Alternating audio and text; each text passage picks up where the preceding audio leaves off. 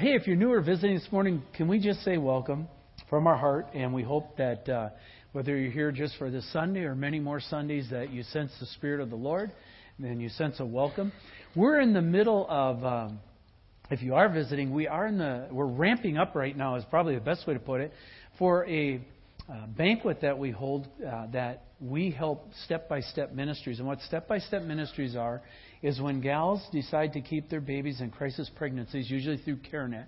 Uh, they're then handed off to Step by Step, and Step by Step provides counselors with life counseling and skill training and uh, spiritual counseling and that kind of stuff to help figure out how to navigate those years with little children. Often these moms are single moms. And so every Christmas, uh, they hold two banquets, one on the north end and one on the south end. And we're the north end banquet. And what we do is we uh, come together uh, as a church family, and we provide uh, grocery bags and a gift card uh, for a store, and then also toys for the kids. And we put on a whole banquet that evening where the clients of Step by Step come with their counselors, and then they come here, and uh, many of them don't have the opportunity for gifts or presents or um, pictures or anything like that. And so we did it last year. We ran 700 people through the building, something like 153 families. And many of us just had a life changing experience helping to serve in that. So uh, we haven't ramped up as hard this year because many of us know it's coming, but we want to uh, cue you now that now it's time to ramp up for that and put feet actually to action.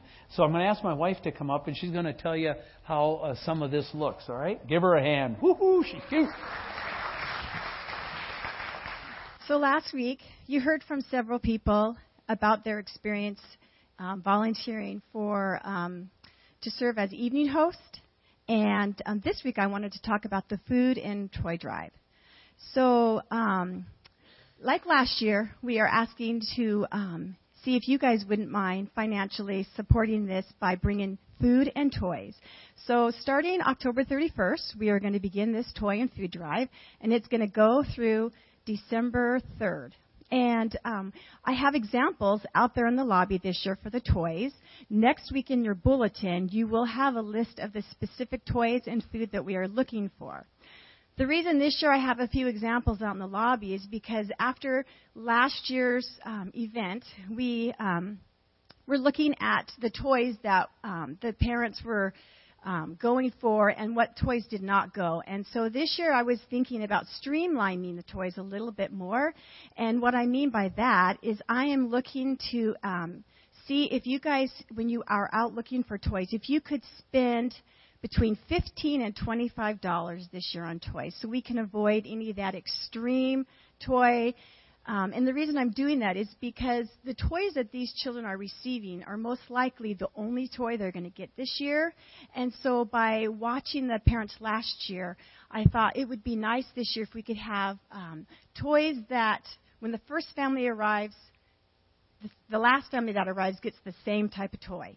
So um, I'm hoping that that will help this year streamline the toys. So, like I said, in the bulletin next week, you will see a list of the toys and the food that we are looking for. And then the last thing is if you are receiving coupons and you are not using them, we are wondering if you could donate these to the church. Debbie Insell is um, collecting coupons because she likes to go out and buy food in bulk. And this year, if she could use coupons, then that way she could probably save on um, and be able to spend more money on the food. Thank you.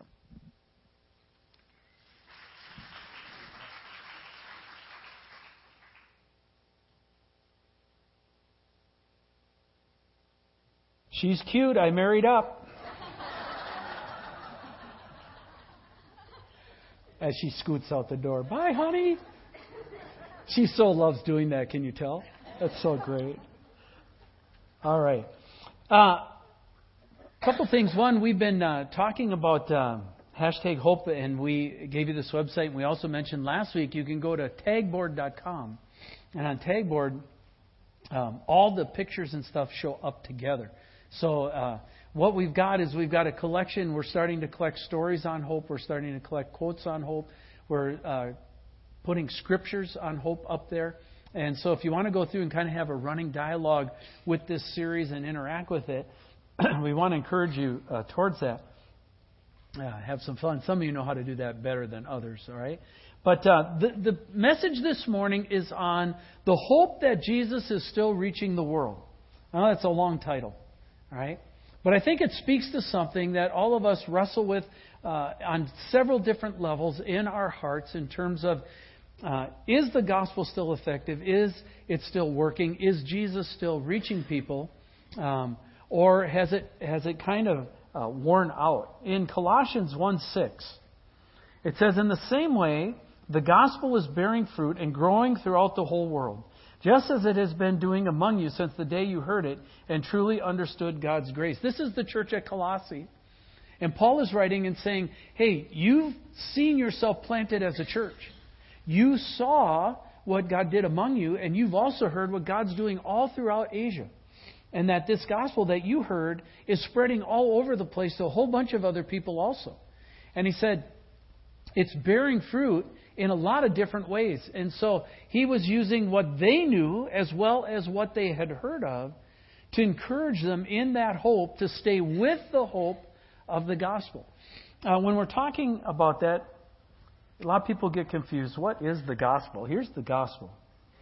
The gospel is that Jesus came as one of us, full, fully God, fully man, and died on the cross for our sins, and then rose again from the dead on the third day. Yes, we actually believe that. That's gospel core solid. It is through the power of this resurrection that he has proclaimed both Christ, which is Messiah, the coming one, the promised one, the Savior of the world, and Lord. That means you bow the knee, you put all the eggs in his basket. Right? As the scripture said, the word is near you, it's in your mouth and in your heart. That is the word of faith that we proclaim. Because if you confess with your mouth that Jesus is Lord and believe in your heart that God raised him from the dead, you will be saved.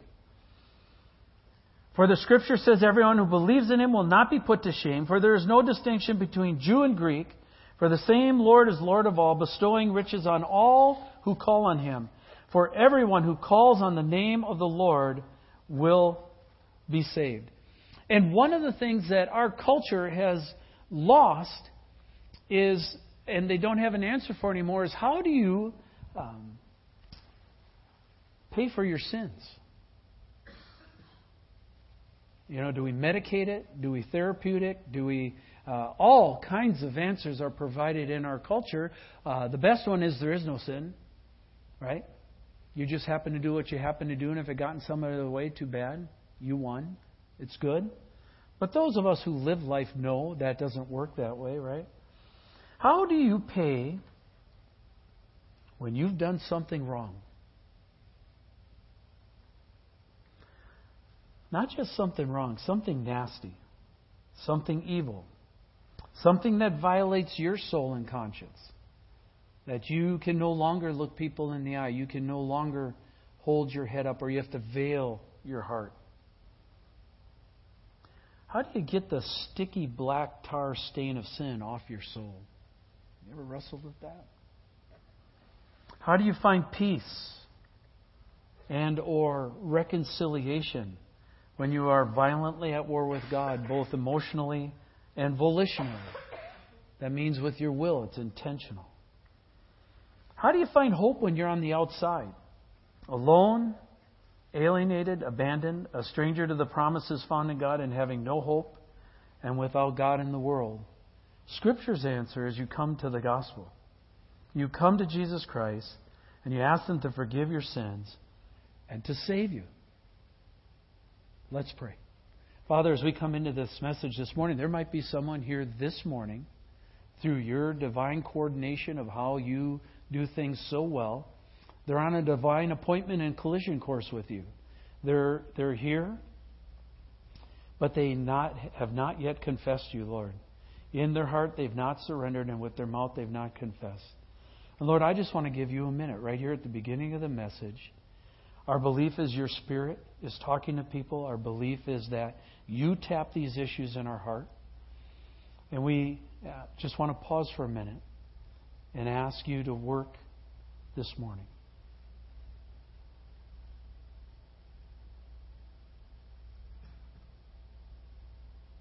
What I said made sense then how you'd respond uh, a way would be Lord Jesus, what Pastor Steve was talking about clicked. It made sense with me.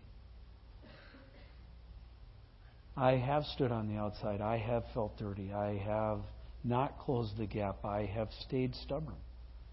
I have stayed resentful. And I have not reconciled with you. Therefore, I can't pay for my sins, and so I'm carrying this tremendous load that I can't carry. It's wearing me out. This morning, I'd like to give you that load of sin. I'd like to confess that it is by my own deeds that I'm lost, that I've strayed far from you, and that without your help, I can't draw close. Lord Jesus, would you this morning save me? Would you reach out and forgive my sin through the power of the death on the cross where you paid for him and by the power of your resurrection, Lord, would you save me? With your eyes closed, anybody here this morning? Just slip a hand up. Let me see. Thank you. Anybody else? Father, as we've talked about that, give us hope this morning. Hope that you are still vibrantly, not just vibrantly alive, as we sing. What a great worship set. I hope you were pleased. But vibrantly alive in our world actively right now engaged fully. And we seek you for that in your name. Amen. All right. Let's uh, talk about the growth of the early church. We're talking about uh, Colossae here. Um, and I want to show you uh, this is probably something you already know, but it's just a good visual. Here is the beginning. You can see this is the Middle East. You can see the boot there, Italy, and that kind of stuff. You can see the little green area. That is the church up to 200 AD. All right, so if you look there, you can see those little green splotches. They don't show out that well, but you can see it's mostly on the east and north side of the, what we would call the Mediterranean Sea. That's 200 AD. If you go to 300 AD, this was the Diocletian persecution era. He was one of the Roman emperors. But in spite of persecution and in spite of uh, the things that had gone on uh, to snuff Christianity out, this is the spread of the church in just a hundred years. Right? You can see a vast, uh, much larger area. If you uh, go just beyond that, 324 to 379, which is, of course, the era of Constantine, and uh, Christianity was declared the uh, legal religion in the empire within Rome. You can suddenly see the expansion uh, there, and the that it's not only in the Mediterranean, but north and in Africa and in Italy and those parts. And if you take it just a bit farther, Christianity in 600 AD looked like this. Covered most of the known Mediterranean world as we know it now. So in just 600 years, it expanded to that entire area. I also thought it'd be fun this morning just to, uh, when we're talking about, the, there's the persistent notion that uh, Christianity is only in the U.S. and Christianity is dying in the U.S. And so, really, Christianity is a dying religion and that it's fading off the map. And uh, the sooner it gets out of the, its misery, the better it will be. Uh, not so. All right? If you look, here's the top 10 uh, Christian countries Oh, here. I was, sorry, I didn't click. Okay. So, um, oh, oh, here we go. All right, there we go. Uh, in 600 AD, there were 40 million Christians. All right? So if we go to that era, that last map we showed you, there were 40 million Christians roughly at that time. If you go and move it all the way up to 1910, I decided not to go through the whole medieval, and just go up to 1910. Uh, some of you might remember that. All right? At 1910, I don't, there were, I saw that smirk on your face. In 1910, there were 600 million Christians uh, in the world at that time. If you go just to 2010, which is just four years ago, there were 2.18 billion Christians uh, on the planet. Every day, 10,000 people plus come to Christ. Every day. Okay? Around the world, 10,000 people come to Christ every day. If you calculate that up, that's 3,365,000 people come to Christ every year. Now, here's a startling statistic if you look up in this, this. Along with that, 105,000 are martyred for their faith in Christ every year. 100,000 people die for their, they will not, they are challenged, they will not renounce Christ, and they die for their faith. We did a story about that last week, uh, talking in Syria and what's happening right now. Uh, Mike Talley, our friend from E3, John and I were talking this morning. He just got back from uh, South America where uh, it's getting quite intense in some countries. And they had uh, just come off a small trip. There were about 15 of them on the trip, and they had 3,500, 3,541 gospel presentations to people. 2,733 people prayed to receive Christ. It's a pretty high percentage. Right? Uh, 1,766 were trained then to share the gospel, and those 2,700 were put in small groups. All right, so you're talking about in just one short mission trip, this is the kind of stuff that's happening around the globe. Uh, when we talk about uh, where the gospel is exploding, the top 10, here's the top 10 Christian countries. First is China. Isn't that amazing? When the, the Cultural Revolution took over and Mao uh, took over the country and decided to exterminate Christianity, it's estimated about a million Christians. After everything came out, and uh, they began to be aware of not just the three-self church, but also then the underground church. The estimates right now are somewhere in the 100, 1.25 uh, 125 million, I got to say that right. 125 million, uh, as high as 165 million believers in China right now today, and expanding. Second growth in the world is India. We think of India as Hindu or Buddhist and that kind of stuff, but the, uh, one of the fastest explosions of the gospel is uh, in India and uh, uh growing there. The United States is third. Indonesia, a fully Muslim country, fully Muslim government. Right now, the gospel is exploding in Indonesia. Hassan would be happy to hear that. Next, Brazil, right? And then Pakistan, you, would you think of the gospel exploding in Pakistan? You think of a lot of things exploding in Pakistan, the gospel's not one of them. Right? When you think of it as American?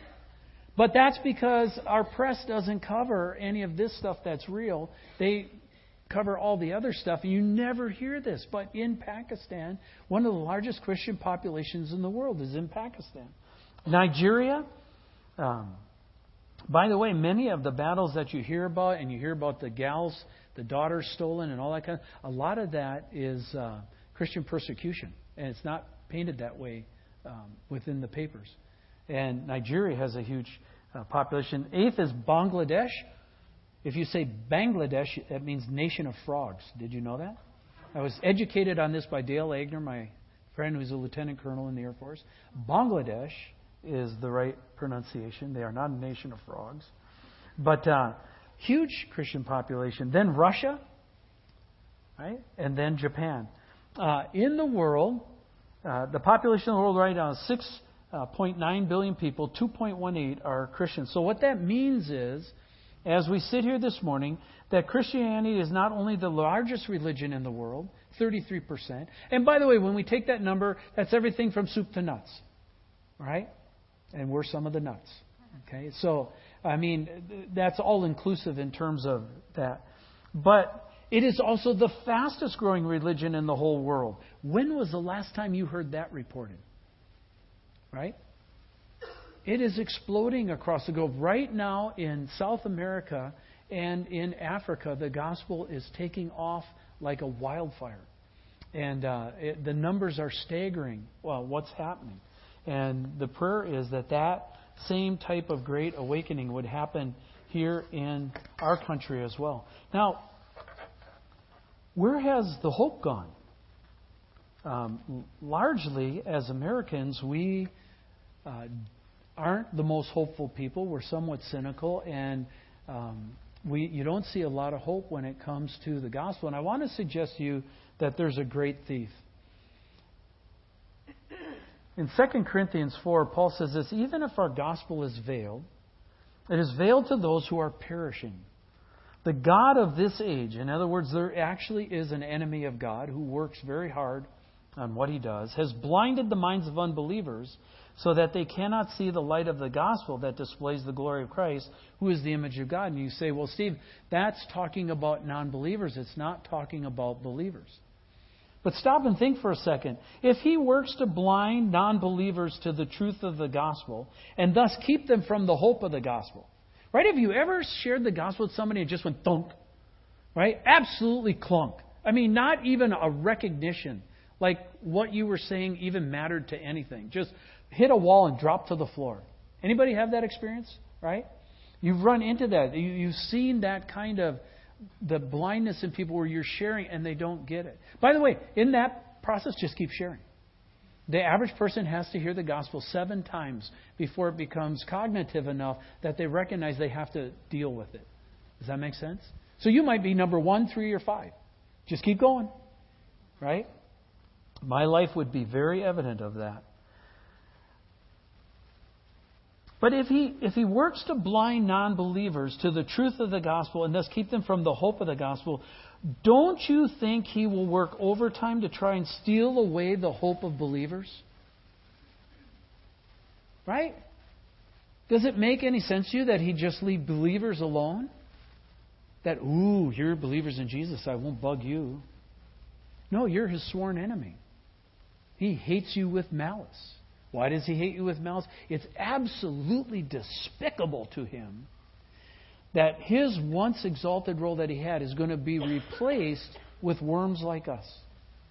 He, he doesn't care if he can't have it, he just doesn't want anybody else to have it either. And he is vehement about that. Do you think all those distractions and distracting thoughts you have are just coincidences? That every time you, you try to read, you somehow get interrupted? Isn't that amazing? Every time you pray, you suddenly remember all the things you still have to do? Right? Isn't that amazing? That every time you try to read, you're suddenly super sleepy? Anybody have that one? Wow. Or the phone rings? Man, re- wow, dude. And all those whispers, whispers.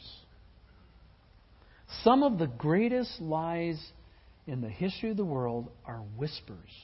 They are not shouts. They are not declarations. They are not proclamations. You know what they are? They're whispers. Here's what they sound like. See if you recognize this. If you don't see any evidence of people being reached for Christ, he whispers,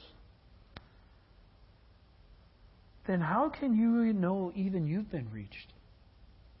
How do you know you just didn't imagine it? You know, you've made up a lot of stuff in your life. You sure you didn't just make that up? The gospel doesn't work anymore today. It's old, it's worn out, it's irrelevant, he suggests. Here's probably the biggest one that gets our goats. You're losing. You're losing. You're a loser, and you're on a losing team. You ever think you'd be on a winning team? You? Really? Seriously? You've never won in your life. Why would you think you win now? You're a loser. As a matter of fact, not only are you a loser, but you've lost. I've captured them all. I've captured them with football. I've captured them with porn. I've captured them with entertainment, is his boast. Look at my auditoriums and theaters. They're full, they're packed out every week. Look at your empty seats. Nobody wants what you're selling anymore.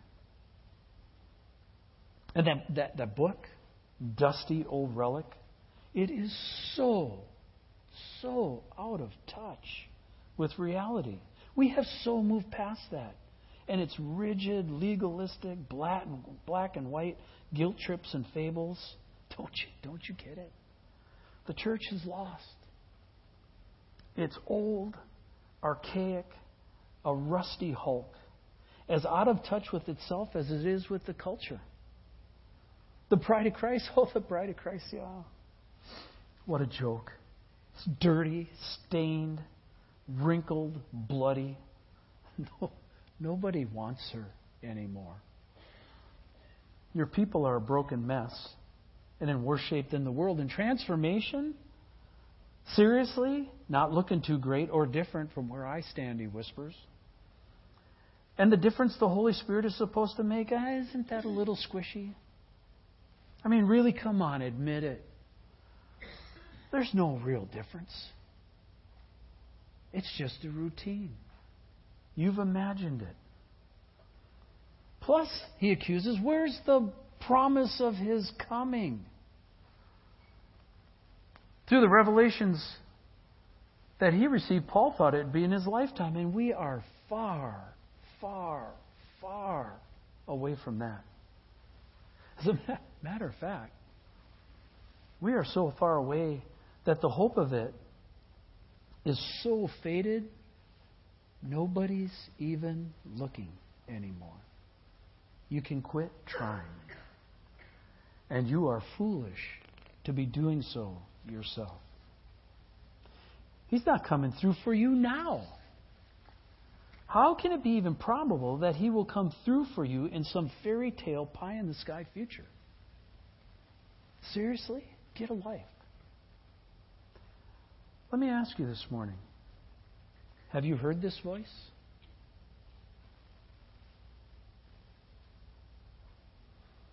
Have you heard those threats? Have you heard those whispers? What's he trying to steal from us? What's he trying to take? What he's trying to steal is our hope. He's trying to steal our future. He's trying to steal our equity in the kingdom. He is like a swindler in the stock market doing insider trading. He is trying to steal it before you know it's gone. And he's hoping you will look at his distractions rather than to Christ himself. So the question this morning then is how do we respond to such deadly accusations? Well, the answer is we don't shift from the hope of the gospel. We don't move from it. Have you uh, heard about the Houston Five? That ring a bell? Some of you? Uh, down in Houston, right now, as we are standing here, uh, there was some legislation put through that was um, for gender equality in that those who are transvestites would be able to use whatever bathroom that they wanted to use. And so a law was passed that you could men could walk into women's bathrooms and women could walk into men's bathrooms and and do that. And so this whole ruckus kicked up, and a petition was run uh, to oppose that, which is lawful to do and uh, they needed, I think, 50,000 signatures. They got like 136,000. My numbers may not be exactly accurate. That's not the point. Um, but they ran the petition. Well, then the city lawyer of Houston threw out most of the petition, saying the signatures weren't valid. Well, they knew that they were, and so they brought it back and said that they were valid. And then the mayor came against five pastors in the Houston area and said, I want all your sermons. I want all your transcripts. I want all your texts. I want all your emails. And I want all your phones, phone bills. And we are going to come after you for opposing this legislation. And the five said, Be our guest. They weren't even really part of the thing, but they got targeted in this. And they said, Be our guest. We'll go to jail first. Because you're going after our First Amendment rights. Have you felt that threat in our culture? Is that threat very far removed in the Seattle area? Not really, right? How do we respond? Colossians 1, verses 22 and 23 says this He's now reconciled in his body of flesh. He has, I'm sorry, I read that wrong. He has now reconciled in his body of flesh by his death in order to present you holy and blameless above reproach before him. In other words, he has done something for us we could not do for ourselves. Amen? Well, that's true. If indeed you continue in the faith, stable and steadfast, not, and here's the word, not what? Shifting. Not shifting from the hope of the gospel that you heard. In other words, don't move, don't shift. Don't try to accommodate.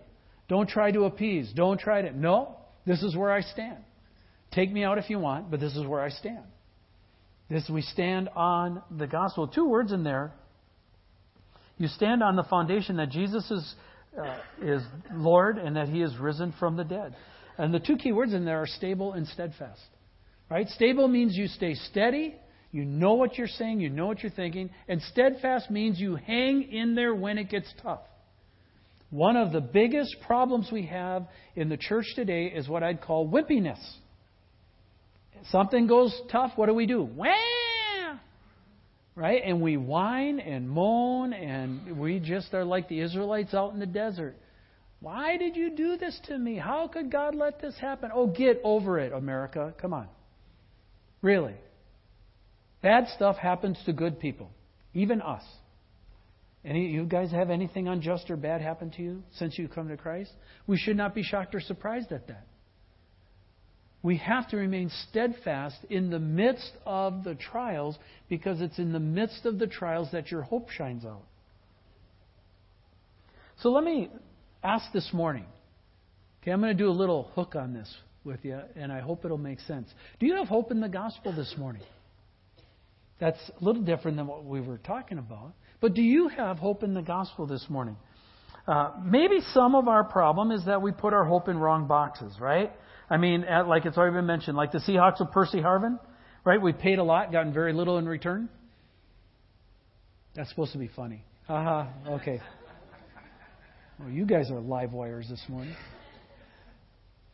Right? We've put our hope in things in this life and we've gotten very little back in return. Right? We it hasn't manifested itself and, and so we feel robbed from it.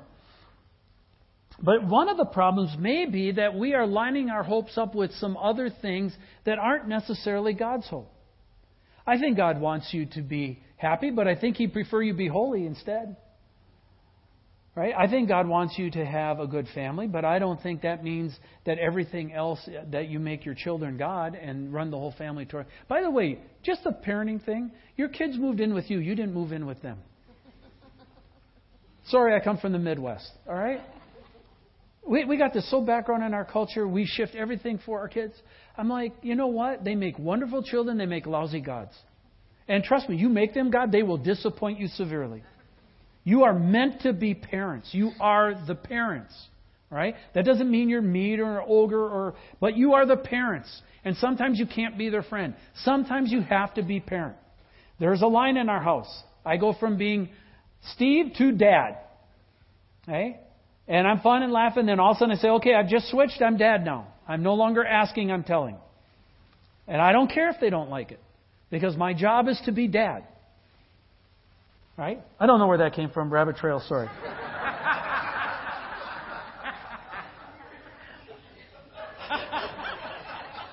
ah! Have we lined up our hope with God's hope? Here's the point I was trying to get to. Gosh, where did that come from? So, Second service won't get that. But here's where I was trying to go with that is this. Sometimes where we get out of whack with the Christian life is because we aren't lining our hopes up with God's hope. We have what we hope for, but we aren't stopping long enough to ask God, what is your hope? And am I lining up with that? Let me see if I can crystallize a picture for you, and, and if this makes sense. Two questions this morning. Do you have hope in the gospel? But a more important question, I think, this morning that I want to stir up in us is do you have hope for the gospel? Do you have hope for the gospel that the gospel's still at work and the gospel's still penetrating and Jesus is still reaching out to people, or have you given up? And you're just sitting in your neighborhood, you're sitting in your house, thinking nobody's going to come to Christ, nobody's dialoguing with the Holy Spirit, God hasn't reached out to anybody, and if I can just get to heaven, it'll be good because we're saved. You've missed God's hope. You have missed His heart. You have missed what He has anchored on. How would we be able to uh, put your thumb on it so, you know, right? We just get it pinned down? And be able to measure something like that? Well, let me ask it this way Who do you hope will respond to the gospel in your world? Who do you have hope for will respond to the gospel? Not who have you shared with, not who, but who do you have hope for? Who have you thought about? Who have you brought to the Lord with hope? Do you have someone, or do you have hope that someone will respond to the gospel before Christmas this year? Let's make it tangible. Do you have hope that someone in your world, in your neighborhood, in your sphere of influence, where God has planted you, will respond to the gospel before Christmas this year? If you don't, it's highly likely you've slid off the foundation of hope. You've slid off the hope of the gospel. And you're hanging on to other things instead of that hope. You're hanging on, I hope my marriage works out, I hope my finances work out. We have lots of hopes in that kind of stuff, but a lot of that is frankly selfish and already covered by Jesus. Jesus said, I'll take care of you. I'll never leave you or forsake you. Why do you worry about clothes and food and all this stuff you put so much energy in? It's already covered. He watches us. Do you have hope in somebody coming to Christ? Because that keeps you centered and focused on the Lord Jesus. It's funny, amazing, and troubling how if we lose hope when we don't see others responding, if the season lasts too long, then we tend to lose hope for ourselves as well. You ever notice that? If you never see the gospel birthed in anybody else, you tend to start thinking it doesn't work for you either. Three weeks ago, we celebrated eight people getting baptized in our Sunday morning service. And man, I tell you, it was a kick. What is so awesome about that is the tremendous amount of hope that generates. Wow, look at what look at the stories. We had from 10 to 74. Wasn't that a if you if you're not here, I encourage you to go on the website and download it and listen to the stories. The stories were fabulous. Okay? Unbelievable stories of different people in different ways and how they came. And I want to tell you, I know the behind the scenes stories of some of those stories. Absolutely transcendent in how some of those people came to Christ. If you would have looked at them before, you would have never dreamed those people would be in a church, let alone saved, let alone serving. They're already serving. That provides tremendous hope. And here's what I want to say this morning God is still at work finding people, and He's still using us to help Him with His hope. God has great hope for the world. He has great hope that people are going to respond. Yes, even now, today, in this culture and in this world. Would you join me in prayer? Let's pray. Father, what we want to pray this morning is that may the hope of your gospel penetrate the Mill Creek area. Not just the Mill Creek area, Lord, but the United States of America. We know that your gospel is bursting out in vibrant color and passion and life in other parts of the world.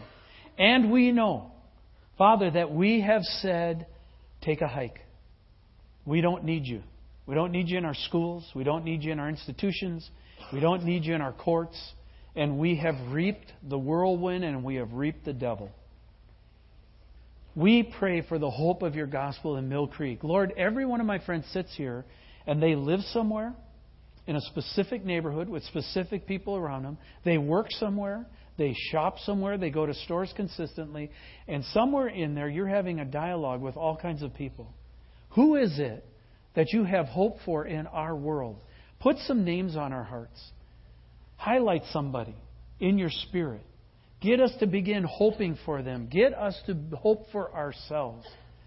And we ask that you'd not let the devil steal that from us Help us as a community to be a community full of hope. And we ask this in your name. Amen.